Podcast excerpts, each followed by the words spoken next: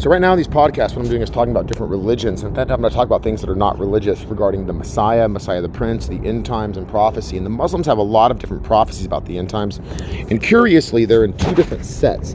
The first set is the stuff that is not found in the Quran, often known as the Holy Quran. And, the, and those prophecies are prophecies about things that Israel is scheduled to do in the future. So Moses is scheduled to be raised from the dead, and so the Quran talks a lot about Moses, things that are prophesied that Moses will do in the future. And so if you read the Quran, what you really find with all these prophecies, if you really, really read them and look at them exactly as they are, is that it's a bunch of idiots called Israel doing a bunch of dumb bullshit that never needs to be done. It's them going around and having opinions. And so that's the prophecies. That's boring. And that that's true in the in the Quran. It, it is prophecies, not things that happened in the past. And the reason I say that is a lot of people are like, what is the wise and profound teaching of finding out that Moses went and talked to someone? There isn't much, and it's not that interesting. And so I'm not trying to criticize the Quran, but what I am saying is that um, there's a lot of prophecies, and that's one set stuff that like Moses will do in the future, according to the prophecies. Now the second set is stuff that's not in the Quran, and those are prophecies about Imam Mahdi, Jesus, and other things.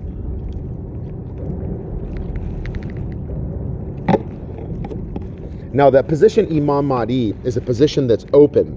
There's a few different people that are interested in doing that position, but they're not interested in coming back to the earth and being born again to do it. So, Muslims in the earth, if they learn how to do this Imam Mahdi position and do it correctly, then God might choose them as Imam Mahdi. In order to be chosen as Imam Mahdi, you need to be someone who understands what's right and what's wrong. You can't go around murdering everyone and forcing them to accept Islam at the tip of a sword. That is incorrect and that is not good to do. And the Quran never tells Muslims to do that.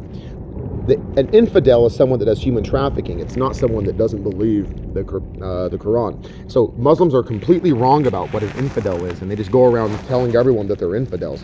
Muslims don't even know what the fucking infidel is, and they never stop saying it apparently. But there's a little bit more about the Muslim religion. So I'm going to go into the beliefs of Muslims and maybe prophecies in a moment. Islam teaches the importance of both belief and practice. This is from the internet. One is sufficient, one is insufficient without the other. The following six beliefs are blah blah blah. Belief in the oneness of God. What like there's what is there an alternative where there's two-ness? Or threeness? Or fourness? It, when people start teaching that there's the fourness of God, I mean, you get some fucking weird beliefs, man. And so if Muslims are like, we believe only in the oneness of God, it's probably because you're arguing with people on Reddit. Now you know where religion came from. Everyone argued until they had a major beliefs, the oneness of God and the angels of God. Now, why do they have to believe in the angels of God? Angels never come here and no one ever sees them. So Muslims like, you must believe in angels. Why? You no one ever sees them. So here's my recommendation. Just don't talk about angels until you see one. Who gives a fuck? Next, believe in the books of God. They're like the gospel, the Quran, the scrolls, the Psalms. It's a long list. Now, why do they need to believe it? Because they never have any proof that these books are real. So let's go a little more. Belief in the prophets, belief in the day of judgment, belief in the divine decree. So what we see in the Muslim religion is there's a whole bunch of um, stuff here in Muslim belief that they are they force each other to believe at the tip of a sword because there's no proof. And all they do is argue with reddit. They spent the last thousands of years or thousand years or whatever arguing with each other until they have their core beliefs and their major practices. So what muslims do when they die and go to heaven is they argue with god for like a hundred years. God says to them, You don't have to pray five times a fucking day yelling in the middle of this room where everyone is. is you're you're distracting everyone. They're not interested in it, and you don't have to do it. Muslims like, but someone told me to do it in the earth. Okay, well stop doing it. You don't have to do it in heaven. Muslims just go up there and yell, and they do their dumb prayers, and then they annoy everyone in heaven. It doesn't need to be done. God tells them stop doing it. They're like, but I call you Allah, and God's like, fine, call me Allah, but stop doing it. It's annoying. Don't make heaven annoying. Keep heaven normal. So when you guys are Muslims and, and you guys get to heaven, you're like, I didn't do the pilgrimage as many times as, as I wanted to. God doesn't give a fuck. It's just a building with a rock. You guys go to this building with a rock and you act like it's the biggest fucking event of your life. Let me tell you some big events. When you are a Muslim man and you cut your daughter between your legs, you're gonna burn in hell for that. And that's a big fucking event. Your daughter's gonna hate you forever. Your wife thinks you're a violent loser. So stop cutting your daughters. That's a big event that you should stop doing. Here's a big event you should start doing being rational. Learn math.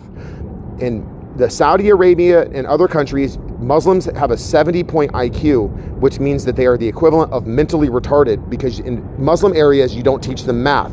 Start teaching them math so they can understand logic, rational thinking, reasoning, and mathematics, science, physics, small particle physics, and then maybe people won't call Muslims stupid.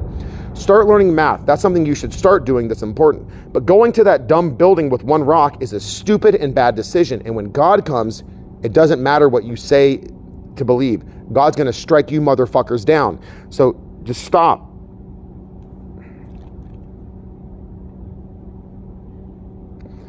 Now, there's a bunch of prohibitions, including you prohibit mind altering drugs.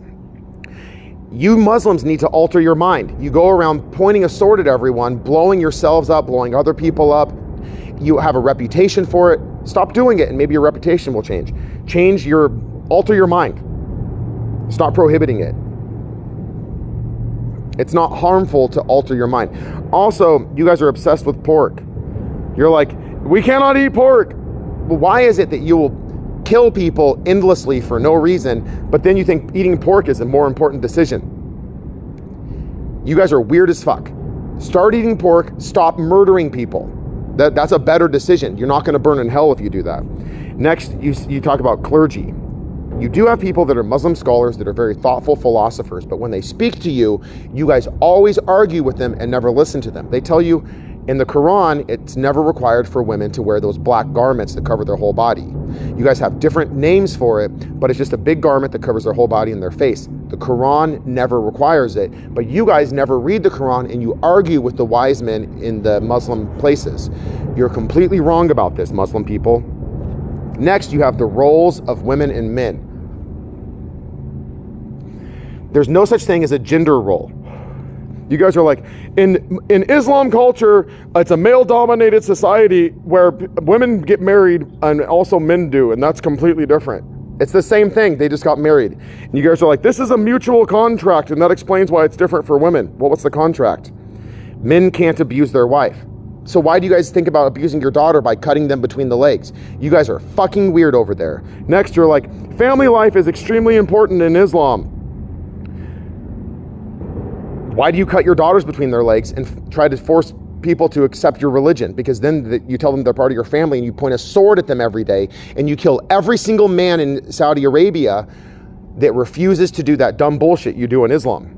If he eats pork, you murder that motherfucker, and he made a better choice than you. He didn't cut his daughter between the legs. He didn't go murder people. He just ate bacon. And you guys act like that's a fucking huge offense to God. You're completely wrong. Public life. Women are permitted to walk outside. Women don't need permission to walk. Women are given two legs by God. They can go anywhere they want with their legs. It's called walking, and anyone can do it. You have legs, she has legs, everyone can walk places, and women get around just fine without men telling them what to do. When you tell women that they need to be given permission to go outside, women think you're retarded, and then when you point a sword at them, threatening to murder them, you're transgressing the law written in the Quran. You're not doing what's right according to family life, what's written in there, marriage, and you're also a murderer, and murder is forbidden by the Quran. So you guys aren't even obeying your own book that you call a holy book. Modesty, we're expected to be modest so that women's sexuality will not become a source of temptation. Women wearing mini skirts is not a temptation. That's called normal clothing. She can wear a skirt, a long skirt, a short skirt. She can wear shorts. She can wear pants. She can wear capri pants. She can wear a long dress, a short dress. She can wear a tank top, a t shirt, a long shirt, a short shirt. She can wear short sleeves. She can show her belly button. She can take her shirt off, and so can you. And that's all permitted by the Quran. And it never says women are a source of sexual temptation. You guys made that up, and your wise men tell you that it's not in the Quran. And then you murder the old men. And so now in Islam, women don't teach anyone. The old men that are wise are all dead. And now all that's left are a bunch of men that act like animals.